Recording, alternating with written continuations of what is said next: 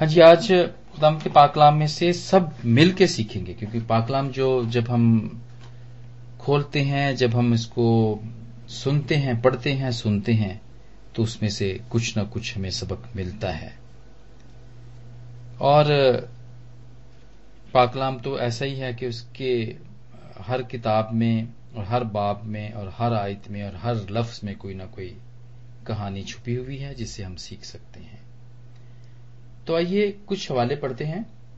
यशवा का पहला बाब और उसकी सातवीं और नामी आयत मैं पढ़ूँगा। और अगर कोई रोमियो का सातवां बाब उसकी चौबीस से लेके पच्चीस आयत तक निकाल के रखे तो मेरे बाद वो पढ़ सकता है, वरना वो भी फिर मैं ही पढ़ूँगा। अगर कोई पढ़ सकता है तो वो ज़रूर। रोमियो का खत, उसका सातवां बाब और उसकी चौदह और चौदह से लेकर पच्चीसवीं आयत तक तलावत कर सकता है। लेकिन इससे पहले यशवा का पहला बाब और उसकी सातवीं से लेके नवीं आय तक। इसकी मैं तलावत करूँगा। सातवीं से लेके नावी आय तक जू है, ये यशवा को कहा जा रहा है और खुदावंद उसको फरमा रहे हैं मुकदस मूसा नहीं है, वो जा चुका है इस दुनिया से। खुदावंद ने उसको अपने पास बुला लिया है। और उसके बाद बनी इसराइल की जो भाग दौड़ है, वो यशुआ को दी गई है। और यशुआ को क्या खुदावंद ने कहा और क्या उम्मीद दी, वो हम यहाँ पे देखते हैं। और लिखा है सातवीं आयत में कि तू फक्त मज़बूत हो और नहाय दलेर हो जा कि एहतियात रख के उस सारी शरीयत पर अमल करे जिसका हुक्म मेरे बंदा मूसा ने तुझको दिया। उसे ना तू दहने हाथ मुड़ना और ना बाएँ। ताकि जहाँ कहीं तू जाए, तुझे खूब कामयाबी हासिल हो। और शरीयत की ये किताब तेरे मुँह से ना हटे, बल्कि तुझे दिन और रात इसी का ध्यान हो, ताकि जो कुछ इसमें लिखा है, उस सब पर तू एहतियात करके अमल कर सके, क्योंकि ही तुझे इकबाल मंदी की राह नसीब होगी और तू खूब कामयाब होगा। क्या मैंने तुझको हुक्म नहीं दिया? सो मज़बूत हो जा और हौसला रख। खौफ ना खा और बेदिल ना हो, क्योंकि खुदावन तेरा खुदा जहाँ जहाँ तू जाए, तेरे साथ रहेगा। की पाकलाम की बरकत, उसके पड़े सुने कबूल की जाने पे हो। आमीन। हाँ जी, किसी ने निकाला? रोमियो सात बाप, उसकी चौदहवीं और पच्चीसवीं आयत।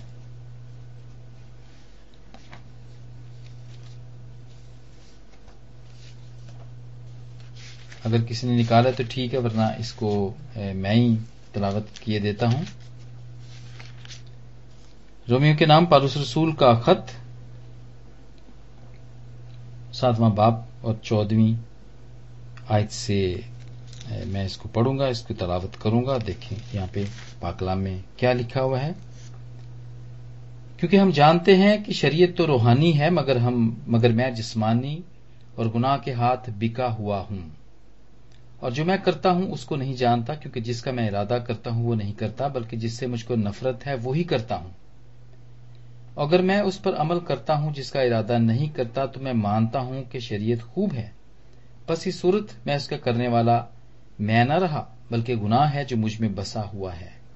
क्योंकि मैं जानता हूँ कि मुझमें, यानी मेरे जिसम में कोई नेक की बसी हुई नहीं। अलबत्ता इरादा तो मुझमें मौजूद है, मगर नेक काम मुझसे बन नहीं पड़ते। चुनाचे जिस नेकी का इरादा करता हूँ, वो नहीं करता, मगर जिस बदी का इरादा नहीं करता, उसे कर लेता हूँ। बस अगर मैं वो करता हूँ जिसका इरादा नहीं करता तो उसका करने वाला मैं ना रहा, बल्कि गुनाह है जो मुझमें बसा हुआ है। गर्ज मैं ऐसी शरीयत पाता हूँ कि जब नेकी का इरादा करता हूँ तो बदी मेरे पास आ मौजूद होती है।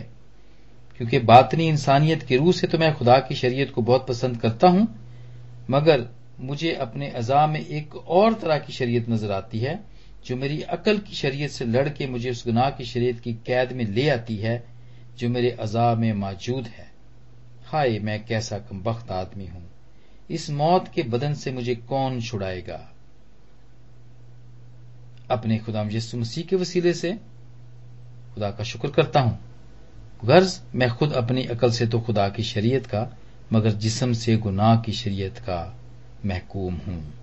ये पारूस रसूल अपनी हालत यहाँ पे बयान करते हैं रोमियो के सातवें बाप की चौदहवीं आयत से लेकर पच्चीसवीं आयत में जो खुलासा दिया गया है। ये खुदाबंद का ये अजीम खादम जिसने बहुत सारे करीसियों को कायम किया चर्चेस को बनाया खुदावंद के नाम को फैलाया और अंजील का बहुत बड़ा हिस्सा इसका लिखा हुआ है, इसकी इतनी बड़ी खिदमत है, वो अपनी हालत को बयान करता है। आज हम मिलकर सीखते हैं बहुत सारी कामयाबियाँ, बहुत सारी नाकामियाँ। गुजश्ता साल में हमको मिली। बहुत सारी कामयाबियाँ हमने हासिल की और बहुत सारी नाकामियाँ जिनको हमने हासिल तो नहीं किया, लेकिन वो हमारे रास्ते में ही थी। और मैं समझता हूँ कि वो सारी कामयाबियाँ जिनको आज हम सोचते हैं कि गुजश्ता साल में हमने हासिल की, वो हमारे लिए बहुत ही बाइस से खुशी हैं।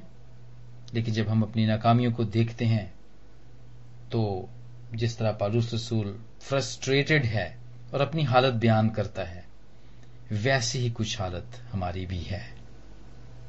मुझे अच्छे तरीके से याद है कि मैं मुझसे बड़ी मेरी बहन है और मैं उससे दूसरे नंबर पे हूँ मैं छोटा हूँ। और मुझे पता है कि जब हम बचपन में थे तो मेरी बहन है उसने मुझसे पहले बाइसिकल चलाना सीख ली और मैं उसको बड़ी हसरत की निगाह से देखा करता था।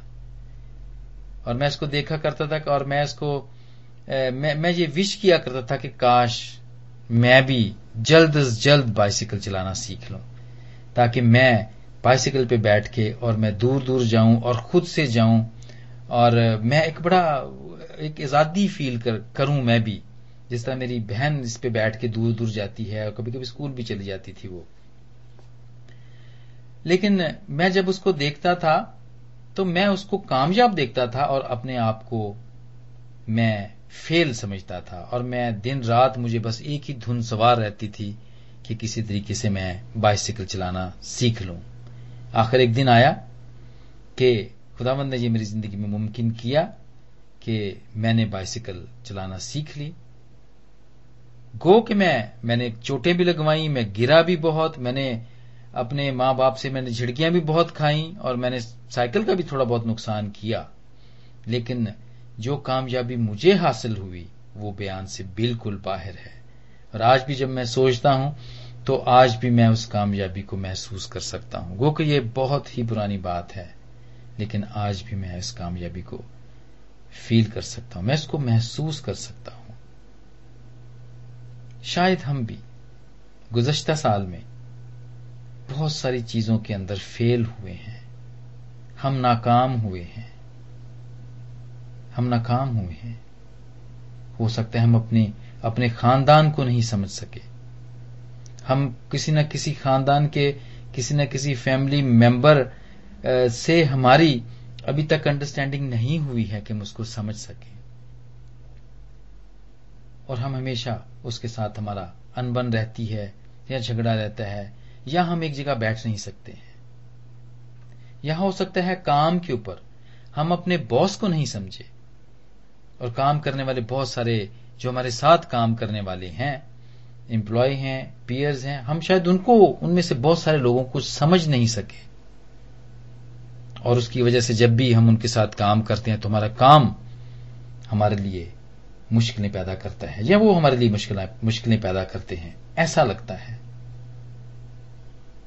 हो सकता है, कभी हम अपने चर्च के अंदर, अपने गिरजे के अंदर, हम हम, हमने, हम इस चीज़ को समझने में फेल हुए हैं, नाकाम हुए हैं कि आखिर हमारी कलीसिया का और यहाँ मिल बैठने का मकसद क्या है?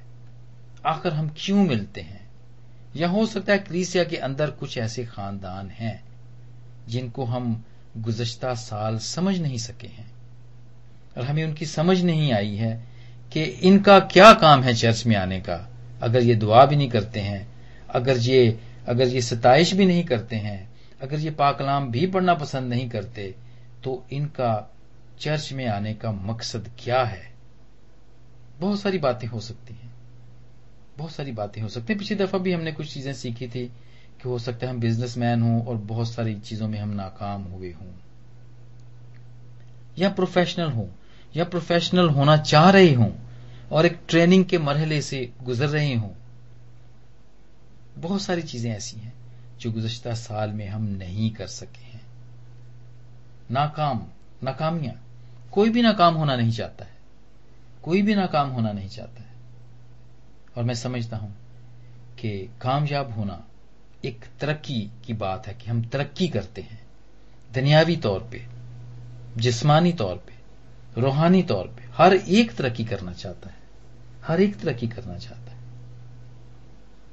लेकिन ये तरक्की कैसे हो सकती है? इस नए साल के अंदर, जबकि हम गुजश्ता साल में बहुत सारी चीज़ों में नाकाम रहे हैं तो इस नए साल में, जिन चीज़ों में हम पिछले साल नाकाम रहे हैं, गुजश्ता साल नाकाम रहे हैं, उनमें हम किस तरह तरक्की करके कामयाब हो सकते हैं? मेरे जीजो आज हम ये मिलके सीख रहे हैं। आज हम ये मिलके सीख रहे हैं। और मैं यहाँ पे एक किसी एक, एक बड़े वाइज मैन की एक कोटेशन है वो मैं यहाँ पे ज़रूर कोट करना चाहूँगा। और वो ये कहता है कि हम जिस्मानी तौर पे और हम दुनियावी तौर पे जितनी भी तरक्की कर लें लेकिन जब हम खुदावंद के अंदर होकर तरक्की नहीं करते हैं जब हम रूहानी तौर पे तरक्की नहीं करते हैं तो फिर हम हर चीज़ में ही हम नाकाम होते हैं। और वो कहता है कि एक्चुअली खुदा की मर्ज़ी के खिलाफ चलना ही नाकामी है और खुदा की मर्ज़ी पे चलना कामयाबी है। ये उसकी ज़िंदगी का निचोड़ है, जो उसने कहा। या हम ये कह सकते हैं, जबकि हम बहुत सारी चीज़ों में नाकाम हुए गुजश्ता साल में तो हम ये कह सकते हैं, या हम कहें कि हम खुदा की हम गुजश्ता साल खुदा की मर्ज़ी पे चलने, पे नाकाम हुए हैं। खुदा की मर्ज़ी क्या है हमारी ज़िंदगी में? खुदा की मर्ज़ी ये है कि हम कामयाब हों। और खुदावंद का एक मकसद है। एक मकसद है। मकसद तो यही है कि हम कामयाब हों। खुदावंद का तो ये मकसद है ही नहीं है कि हम नाकाम हों। वो और उसने अपने पाकलाम में ये जो बाइबल हमें खुदावंद ने दी है जितनी भी कहानियाँ हैं इसके अंदर लिखी हुई, जितनी भी इसके अंदर हिस्ट्री लिखी हुई है, खास तौर पर कौम इसराइल की कहानी। कभी उनको शाह बाबुल पकड़ के ले जाता है, कभी शाह फारस पकड़ के ले जाता है। अस्सी अस्सी साल, एक दो दो साल, छह छह सौ साल मिस्र के अंदर वो रहे। कभी उनको, कभी उनके ऊपर रोमन हुकूमत करते हैं, कभी उनके ऊपर इंग्लिश हुकूमत करते हैं। बहुत सारी कहानियाँ हैं। खुदावंद इन सारी इन सारी नाकामियों में जब वो अपने मुल्क में कायम नहीं रह सके, जब वो अपनी सल्तनतों को कायम नहीं कर सके, उनको सबक सिखाना चाहता है। लेकिन वो नाकाम होते हैं। और यही कहानियाँ, हमारी कहानियाँ भी हैं। और ये हमारी ज़िंदगी की कहानियाँ हैं। ये हमारी ज़िंदगी की कहानियाँ हैं। जबकि हम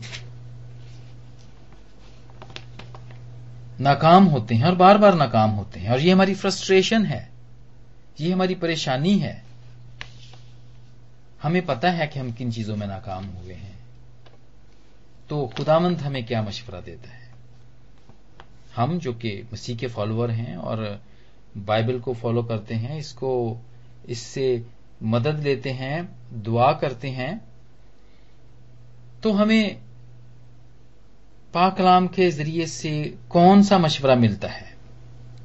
और यह है यशवा का पहला बाब और उसकी आठवीं आयत जब जो मैंने हवाला पढ़ा है यशवा के पहले बाब से। और उसमें यह मशवरा है, जो खुदावन ने यशवा को दिया कि शरीयत की ये किताब तेरे मुँह से हटने ना पाए। ये है शरीयत की किताब, ये है उसका मशवरा, ये खुदावंद का मशवरा है। आप ज़रूर इसको बाद में भी पढ़ सकते हैं, घर जाके भी पढ़ सकते हैं, बाद में भी अपने खाली वक्त में पढ़ सकते हैं। अगर आप कामयाब होना चाहते हैं तो ये मशवरा है खुदावंद का।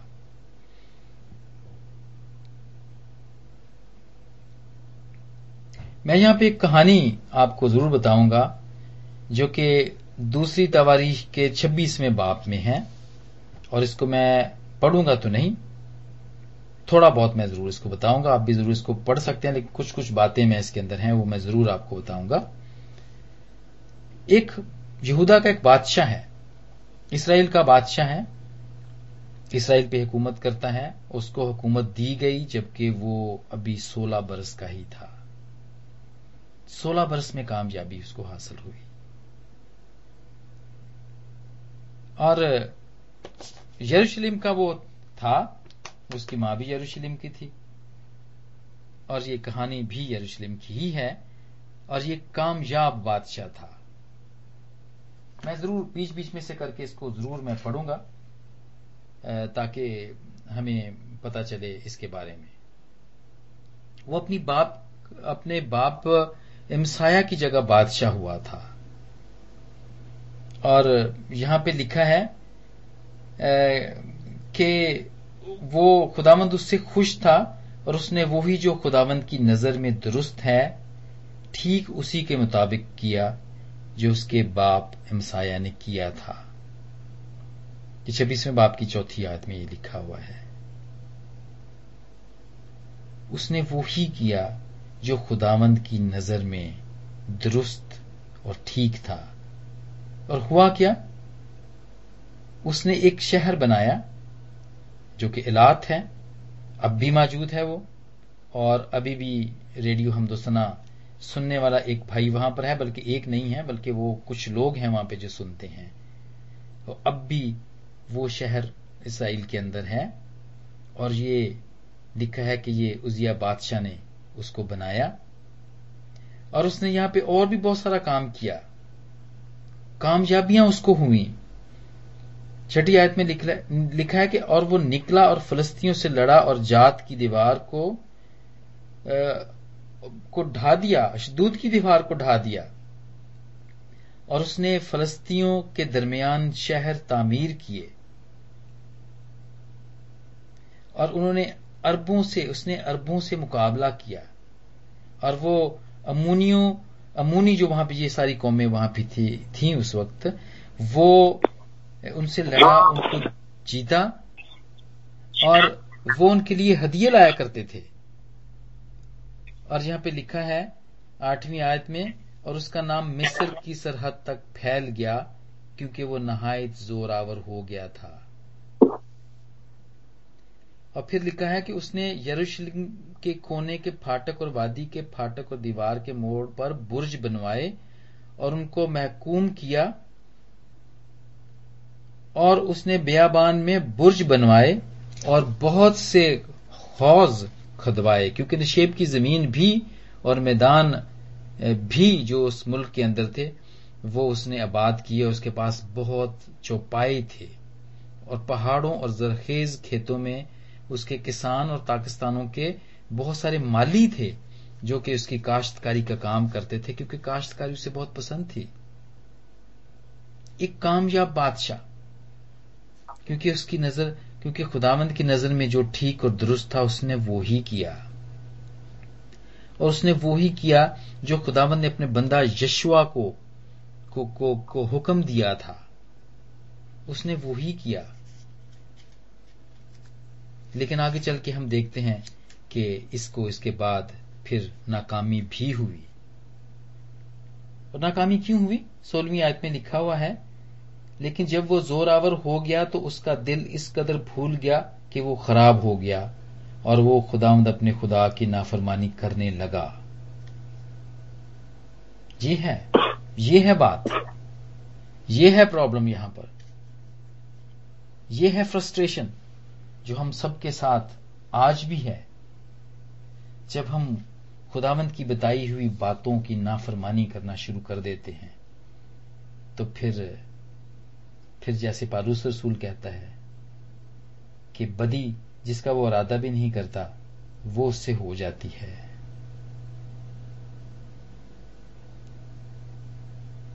ये कामयाब बादशाह था, लेकिन जब इसने नाफरमानी की तो ये नाकाम होता चला होता चला गया। ये नाकाम होता चला गया।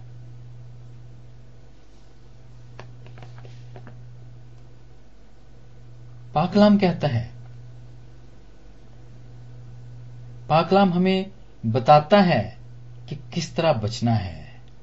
पाकलाम हमारी रहनुमाई करता है और वो हमें इन सब चीज़ों से बचा के रखता है और खास तौर पर उस पुराने सांप से बचा के रखता है, जो कि मुकाशवा के बारे में बाप की नामी आयत में जिसका ज़िक्र है। वो ही पुराना सांप जो लोगों को बहकाता है। ज़मीन पर गिरा, दिया गया और उसकी फौजें भी। खुदामंद की बातें हमें इन सबसे बचाती हैं। इस पुराने सांप का तो शुरू से ही ये तो शुरू से ही हमें बहकाता आया है। यही सांप है जिसने हमें फल खाने पर मजबूर किया और खुदामंद की हमने नाफरमानी की।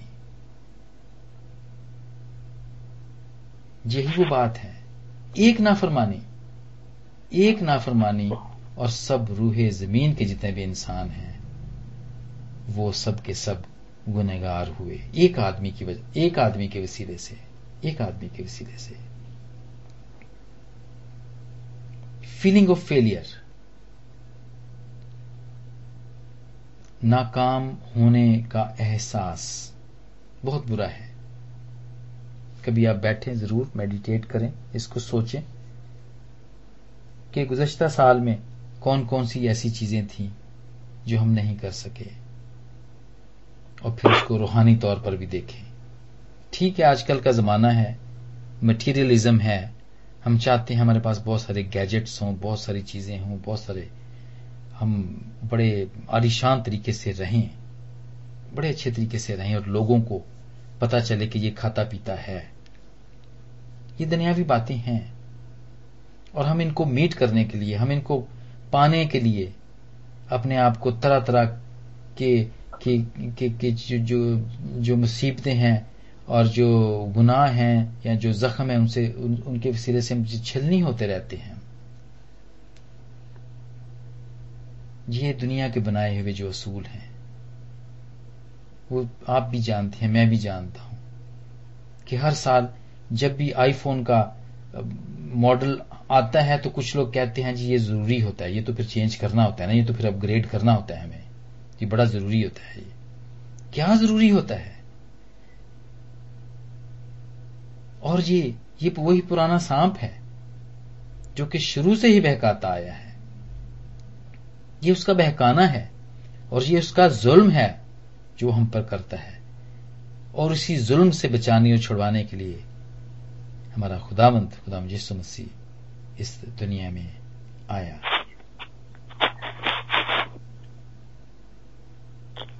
इस दुनिया में आया। पलूस रसूल एक और मशवरा देता है अपने इफ्सियों के पाँचवें बाप की, पंद्रहवीं और सत्रहवीं आदमी में। कहता है, बस गौर से देखो कि किस तरह चलते हो। नादानों की तरह नहीं, बल्कि दानाओं की मानत चलो।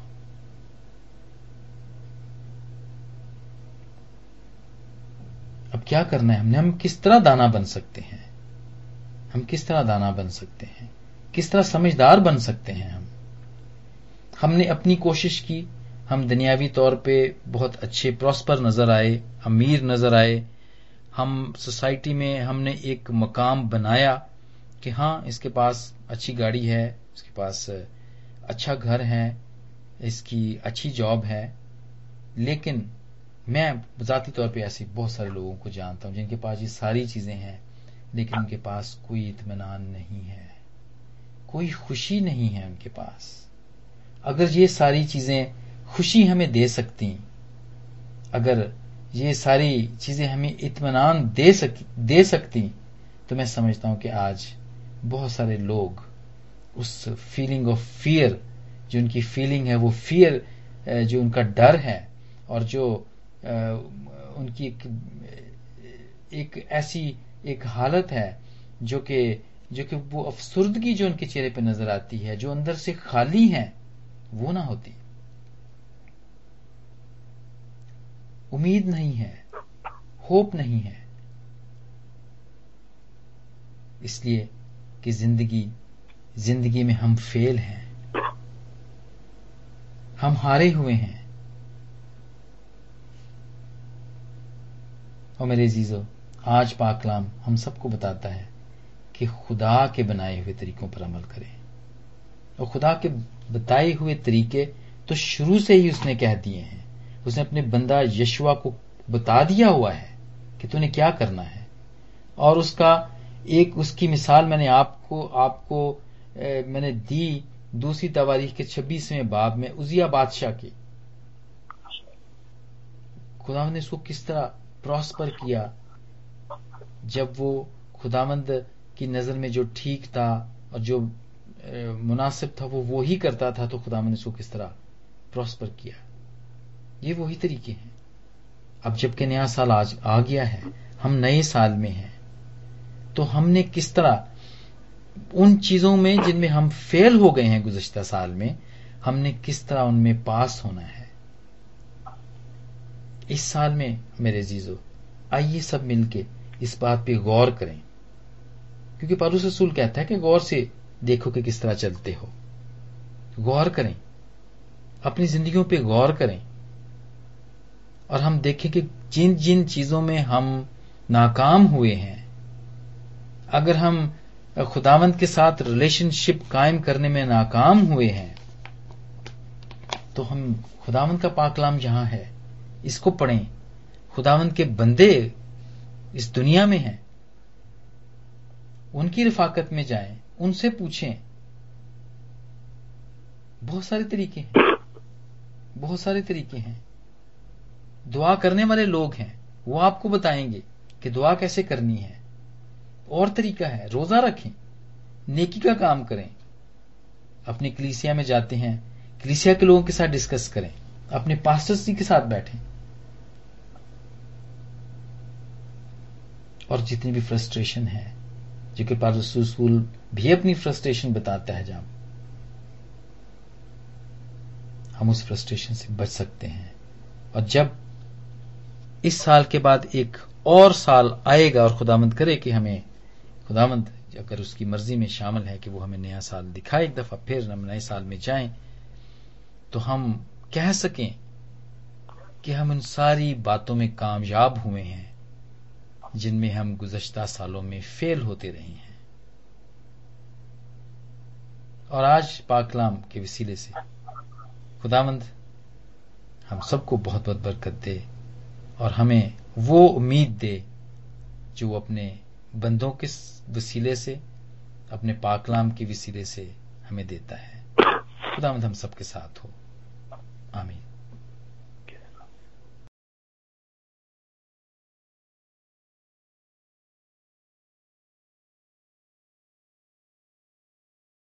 side